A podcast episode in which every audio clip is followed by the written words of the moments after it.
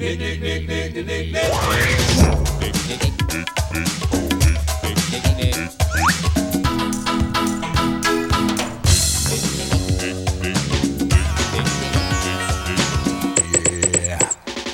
it.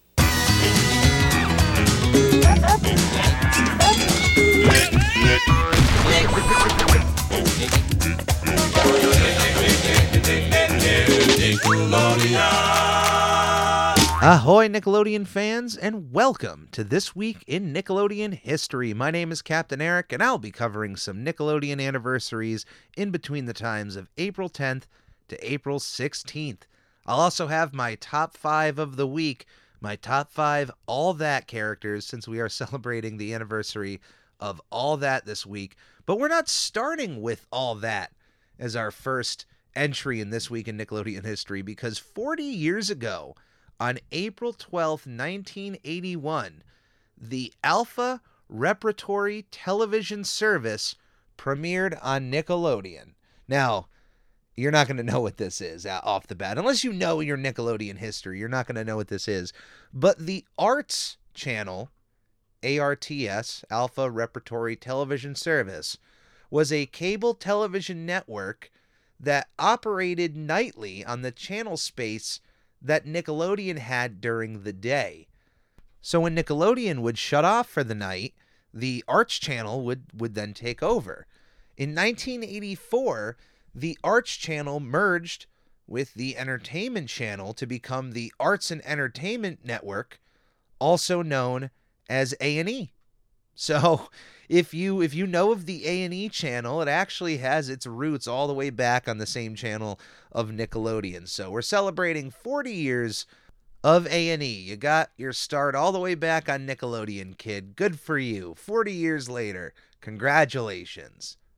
28 years ago, on April 16th, 1994, all that premiered on Nickelodeon. Created by Mike Tollin and Brian Robbins, the show ran for 11 seasons of 206 episodes. Now, this is not just one full long series run of all that. All that has ended and relaunched three times now. Its original run ran from April 16th, 1994 to November 18th, 2000.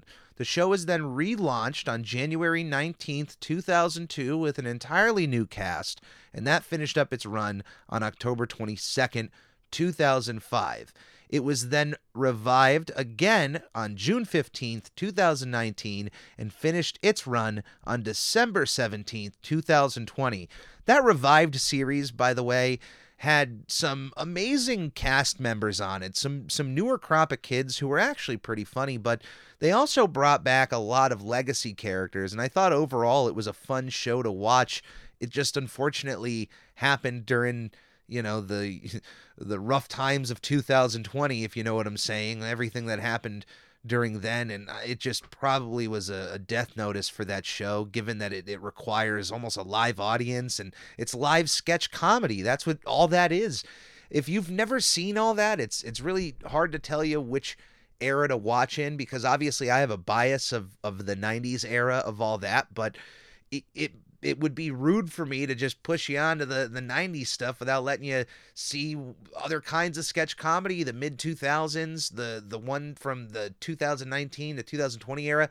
It, depending on your age range is probably where you, you might fit into your, your all that era, but you really can't go wrong with all of them. Sketch comedy hits, sketch comedy misses. Sometimes it's good, sometimes it's bad. It's it's sketch comedy. And what's great is that when it does hit, it hits in a really good way. Uh, I have a lot of fond memories about all that. It was my like childhood SNL, which which of course is a great analogy given the fact that Kenan Thompson, the now record-breaking longest tenured member of Saturday Night Live, got his roots all the way back on all that and was a massive star of that original run on all that. So massive, in fact, that he then got to spin off into his own show on Nickelodeon and then that led into a few other projects, but then ultimately helped pave the way onto his starring role on Saturday Night Live, which he continues to have to this very day. So if you happen to have Paramount Plus, it's absolutely worth going out of your way to go back and watch some of those classic episodes of all that. I I got to watch reruns of them when they were uh, first being aired, a part of the 90s or all that block on Teen Nick. It was around the last time I still had cable. And, you know, a lot of those episodes and those sketches still hold up uh, in today's day and age. They still work, they're still funny, and there are still legitimately good characters from all that that are just as funny in 2022 as they were back in 1994. And, and we'll go over some of those characters later, but do yourself a favor and ca- catch some old classic All That sketches if you can. Uh, it's it's certainly worth going out of your way to watch. I, I can't stress that enough. Sketch comedy, and especially when it comes to the like nuanced bits and characters, I'll get into more of what I like in a little bit, but it's hard to tell you like go and watch this specifically. Like I'll tell you what I like, but when it comes to sketch comedy, like it's to what makes you laugh is going to be different than anybody else. So you might fall in love with a sketch that I completely don't like, and that's the beauty of it is that there's just so many different things being thrown at the wall. You never know what you're going to find. So it, it's absolutely worth going out of your way to watch. 19 years ago, on April 12th, 2003, All Grown Up premiered on Nickelodeon. Created by Arlene Klasky, Gabor Csupo, and Paul Germain, the show ran for five seasons of 55 episodes. All Grown Up might be one of the most logical spin offs in entertainment history. I mean, when you have a show where your main characters are babies, it's it's kind of a no-brainer to eventually, hey, what what are these these characters are going to be like when they grow up. What what does that look like? What do they sound like? What what is that?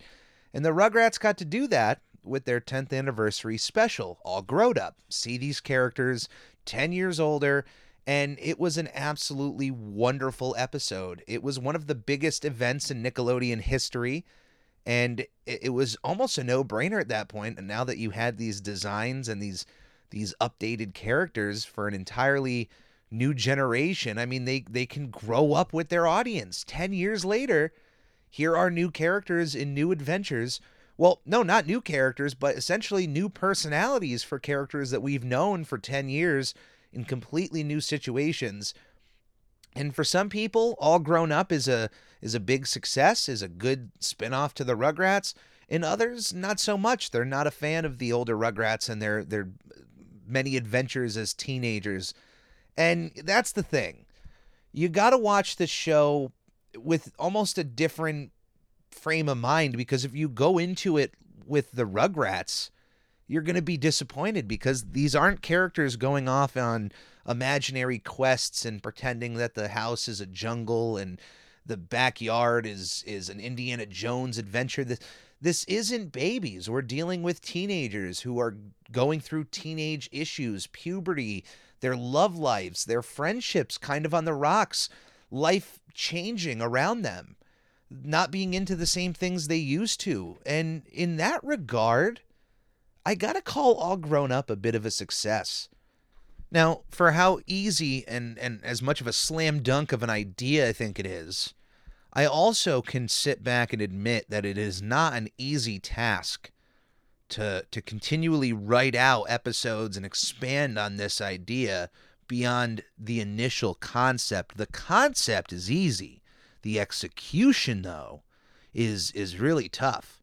Now at first, I didn't really like All Grown Up. I loved the characters. I loved that special. I loved seeing how these these just iconic characters of my childhood would be when they grew up. I I liked seeing that lens, but as a one-off that's that's all I kind of saw it being. When I saw the show was going to be made, I I thought, wow, that's the end of Rugrats. They're just going to now make the all grown up stuff, which is cool, but am I am I still to love these characters as much as teenagers as I did when they were babies and the stories that they were written for with that imagination level? And uh, you know in a lot of ways I didn't like them as much but there's one episode of the show I want to bring up, and anytime I talk about All Grown Up, uh, inevitably I'm met with people who immediately disapprove of the show. But I always bring up this one very specific episode of the show because to me, I don't know, it, it hit me in the right way. It was definitely an episode written for classic fans of Rugrats who who maybe have not grown up with the all grown up kids as much and because it's an entire episode that deals with your past and and nostalgia and not being able to let go. It, it's an episode from season 3, the fourth episode of that season, Curse of Reptar. And if you can just hear that title alone, you could already well like well wow, they cover Reptar and all grown up. Yes, they do. And it's probably my favorite episode of that show. And not just because it deals with nostalgia, but I I think the whole message behind it and behind the episode is is well thought out and it just makes you reevaluate these characters in front of you and even makes you realize that even as yourself, are you the same person at 10, 15, 20 as you were 10 years earlier? Probably not. So makes you appreciate all grown up in a different light. And I'm glad that we got to see an entirely new set of situations with these characters. We got to see them grow, and that's really special. So glad it exists. Um, if you're a fan of the show, definitely let me know what your favorite uh, episode is in the comments below. And if you're not a fan, and you uh and you decided to watch that episode based off of Captain Eric's recommendation, I'd like to know what you think about it, and and hopefully it might make you view All Grown Up at least in a more positive uh, light. It might not. You you can still have your own opinions, but I at least have a nice optimistic look at the show there. Uh, ten years ago, on April fourteenth, two thousand twelve, The Legend of Korra premiered on Nickelodeon. Created by Michael Dante DiMartino and Brian Konietzko, the show ran for four seasons of 52 episodes. The sequel series to Avatar The Last Airbender, one of Nickelodeon's biggest hits, biggest shows, there was a lot. Uh, there was a lot of, uh, of fanfare and certain anticipation for The Legend of Korra when it was first announced because it's it's a tall order. Your your your sequel series after the last airbender is certainly um, a big shoes to fill. But but i honestly gotta say that throughout that first season i think they filled those shoes fairly well. Korra was a completely different experience than what we got with Aang. They weren't telling us the story of somebody having to learn and take on the responsibility of being the Avatar. Now, Korra still had a lot of learning to be done, but by the by the time the show starts, the character of Korra is already pretty well regarded as the avatar and is and knows all of the elements. So that entire learning process right out of the gate is just thrown out and you're like, well, "All right, well, where's this story going to go?" And it got to stand on its own two feet, completely separate from the Avatar The Last Airbender story in such a beautiful way that it, it you know, for as much as that it, it's a sequel and, and has characters and events that have happened previously, it didn't overshadow the last airbender in that story. It was just it was almost like we were able to properly move on be able to honor what has happened but still tell fresh and new stories without having to truly step on the toes of the show that came before it i, I really i really dug that um, now, the one thing to mention about The Legend of Korra that is really unfortunate is just the way the last season was handled on Nickelodeon. For those that don't know, the final season and even the second half of, of season three was was really mishandled by by those in charge around the time.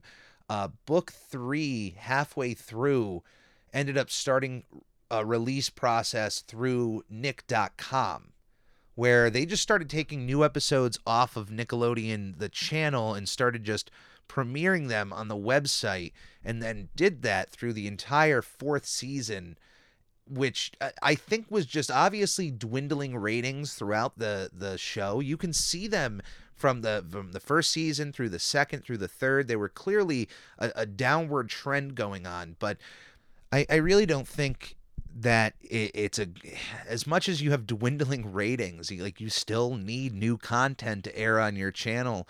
There's an argument to be made that like well if a rerun of another show is going to get more viewers than a new show why air the new show? And and i get that but there, there's got to be a, a good time and a good place as long as you have uh, good marketing for your show, it can have a successful place on your network. And and I don't know if there was shuffling with the Legend of Korra going on with new episodes, or if they if they kept a steady time slot.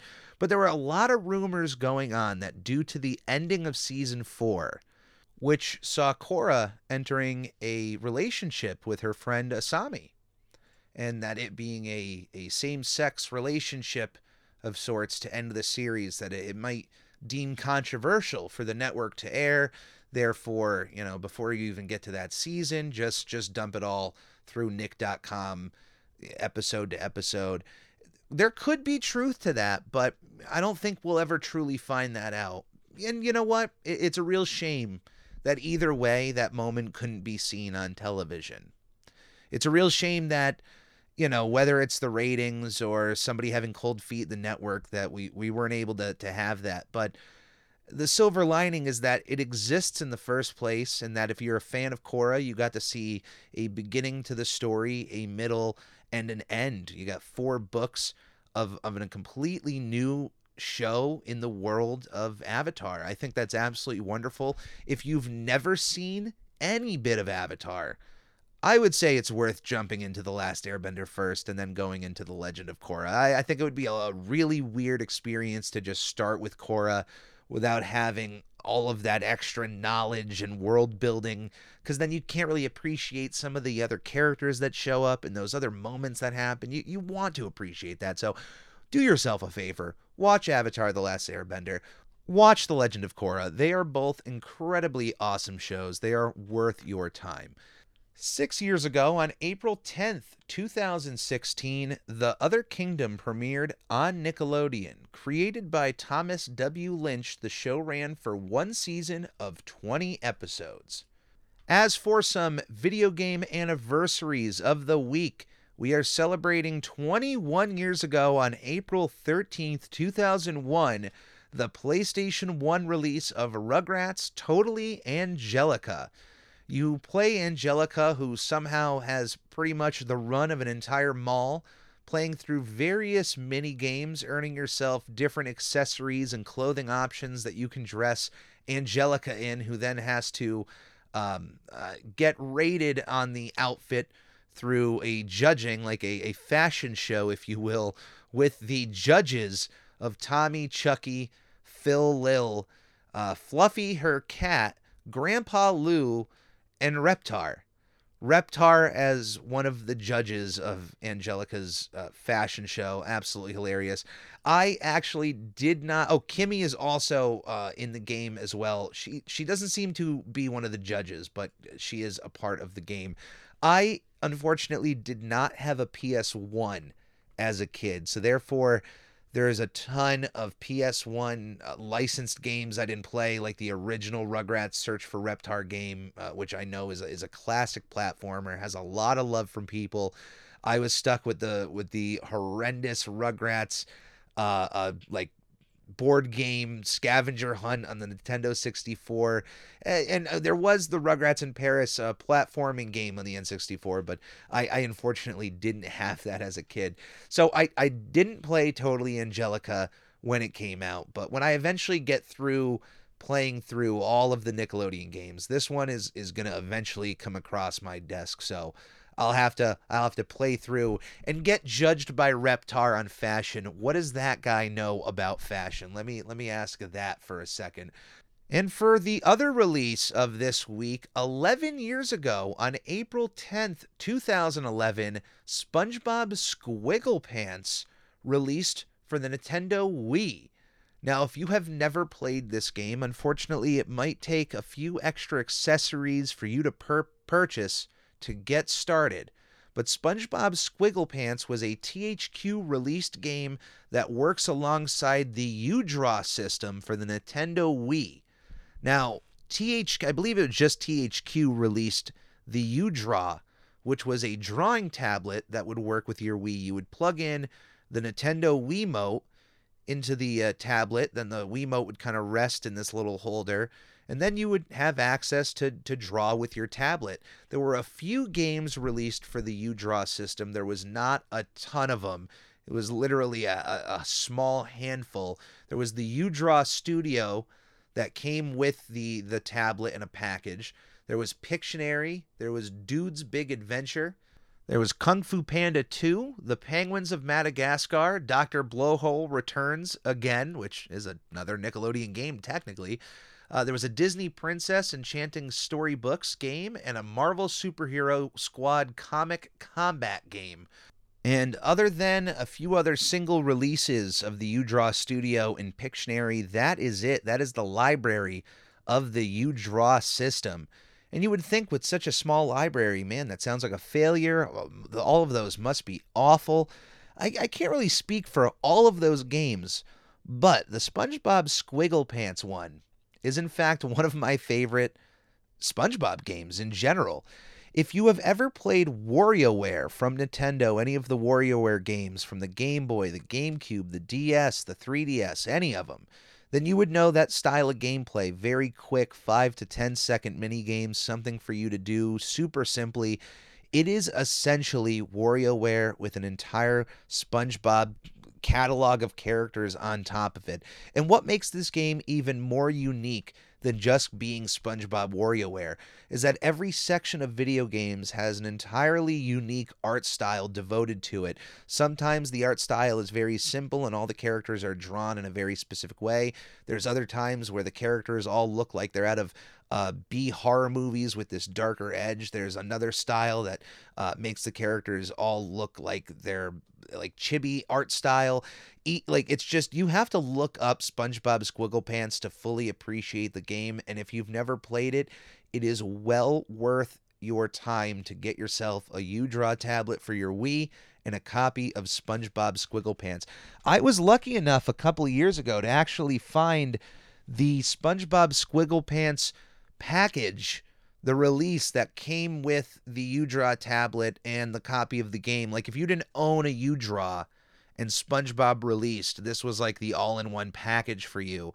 I came across that a couple years ago for a decent price, so I was able to like get the the all-in-one package even though I had the game previously on the 3DS. So it was also released on the 3DS as well. So if you if you don't have a Wii or if you have a Wii and you don't want to go through the trouble of finding the the UDraw tablet, you can at least get the 3DS version if you have one. It is well worth your time. I it, look, it's it's not on par with WarioWare in those games, but for an attempt at it, I, I have to give it a solid a solid B plus, uh, an A even, just for the the visual effort of the game and just the way it works on the Wii. Eventually, I'll play both versions, uh, a part of Video Bob Game Pants. Uh, that that'll be happening at some point, and and that series is gonna certainly be expanded on through YouTube. I'm gonna have full playthroughs of of all of the games I've played in that series thus far, uh, with commentary, without commentary. Uh, certainly dropping in the next uh, few weeks. I just have to get the footages of those together, edited, and then get the commentaries done for them. Uh, but other than that. That is this week in Nickelodeon history. On to my top five of this week Captain Eric's top five all that characters. Now, these, of course, are going to skew a little bit more to the original series, but there's one character here that that's not not very classic, not like original cast classic, but he's he's up there. He's my one gimme. But uh, number five, the loud librarian, played by Lori Beth Denberg. Lori Beth Denberg is one of the most iconic All That cast members in the show's history. An absolute trailblazer in sketch comedy for kids. Lori Beth was was the one cast member from that original run that she always ended up playing the the uh, more adult characters, the teachers, the older women, but the loud librarian just was from concept to execution one of the funniest characters she ever performed yes the idea of the librarian keeping everything quiet and shushing everybody that's that's one step of comedy making the, making the librarian then scream everything she says is okay yeah we get that but then every other thing that that librarian would do to cause noise. And you know what? There's not an amount of sketches of the loud librarian that I could have in my life that I would say would be too much. It, it's a it's a gimmick and uh, a character that works even decades later when they brought her back for the revival series. So, absolutely love the Loud Librarian. Number five is Jack Campbell, Fat Cop, played by Danny Tamborelli. You know what? Out of all of the characters on this list, it's it's the one that you know what like i'm allowed to have a mulligan i'm allowed to have a gimme. The the reason i love it is is so dumb. It's such a silly reason but i the fact that uh, J- jack campbell runs into a room he runs into a house that there isn't necessarily a crime being committed and the fact that he just his only gimmick is just eating all your food breaking stuff. It's it's literally just somebody writing like hey imagine if chris farley was just a cop who only cared about like ruining your house and and eating all your food. That's that's the kind of compliment I can give. That's the energy that Jack Campbell gives off. And I just I love the delivery of of the Jack Campbell name by Danny. It's it's literally it's my favorite character that he's ever had on the show. Uh, I love Jack Campbell from the from the Moon and Back. I I I'm glad to even say that when I met Danny Tamborelli, I got to tell him that Jack Campbell was my favorite all that sketch of his and he seems to have enjoyed playing that character as as much as he looked like he did on the show. Uh, number 3 on my list Detective Dan, played by Josh Server. Now Josh is one of the unsung MVPs of all that. Everybody talks about Kenan and Kel. But when it comes to the Knockout King MVP, it is Josh Server. I, I don't think he gets enough love. I, I, like he's one of the most popular cast members in all that history, but I just don't think he gets enough love for how legitimately good he was on this show. He was able to stand with the best, and he had one of my favorite characters, at least for a character who I, I can at least try to sound like it's it's one of my favorites. Um, the, the energy that Detective Dan brought to the room is is unmatched and and that Columbo style of speech is just unforgettable. I I absolutely love Detective Dan. Uh, I you know with all the praise I've been giving, it's the one gimmick though I'll say that I I thought they pushed too much with the revival series having his other like family members being brought in. I, I you know i liked detective dan as his own one-off character. I, I didn't think he needed to have any sort of legacy sketches. Just just bring him in on a one-off anytime you you need somebody. Uh, number two pierre Escargot, played by Kenan thompson. I am i'm i'm a sucker for language. I'm I'm a sucker for the way other words are spoken around the world and the idea of learning French and learning these really absurd phrases as a kid made me bust a gut. And as an adult, it I'm just it makes me smile. It makes my heart smile. Uh, I I am of French descent, so there's a there's a bit of French in me. So there's also that kind of level of uh, you know, I'm I'm kind of proud that one of my favorite moments as a kid was was learning French from Pierre Escargot. I I'm so blessed that now I can yell at people in the street in French. Uh, hey, what is your grandmother's toilet doing on my Thanksgiving turkey? And then just honk at them.